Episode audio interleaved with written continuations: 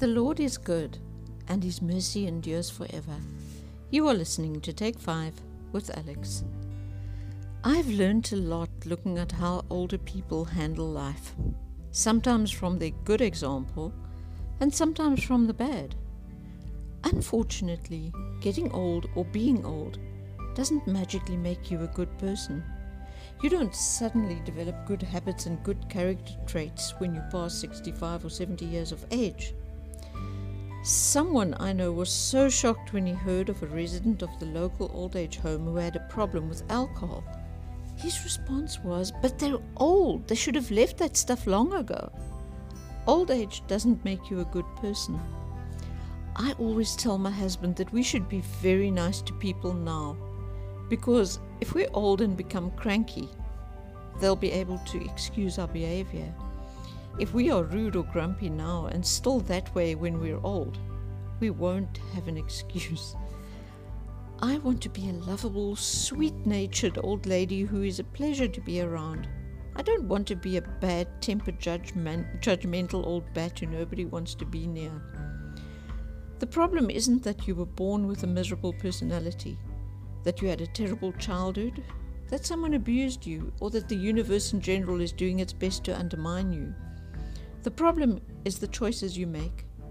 Every day, each one of us has multiple choices put before him or her. It's like one of those question papers when you have to choose the right answers.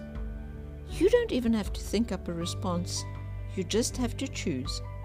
Someone once said that the choice shouldn't be between good or bad, it should be between better and best. Myles Munroe said, You must decide if you are going to rob the world or bless it with the rich, valuable, potent, untapped resources locked away within you. He also said, The past is the past.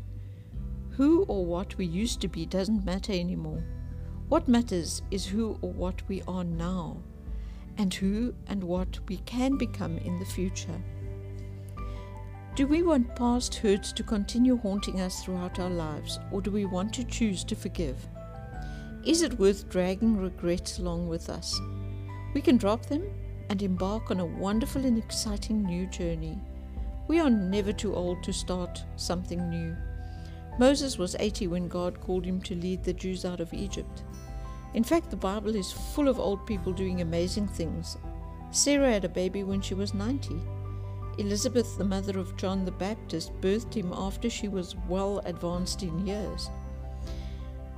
If they could do all those amazing things at their age, why can't we be healed at any age?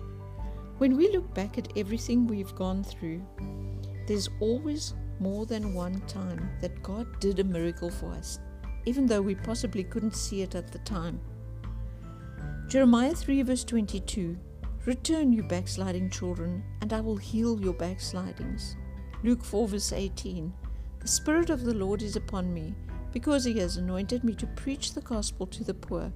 He has sent me to heal the brokenhearted, to proclaim liberty to the captives, and recovery of sight to the blind, to set at liberty those who are oppressed. The thing is, Jesus wants to heal us.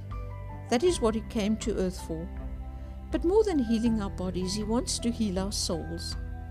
We need to be completely healed so that we could worship the Lord in spirit and in truth. We need to be whole so that we can love. The song, When All Is Said and Done, says, When it's all been said and done, all my treasures will mean nothing only what I have done for love's rewards will stand the test of time.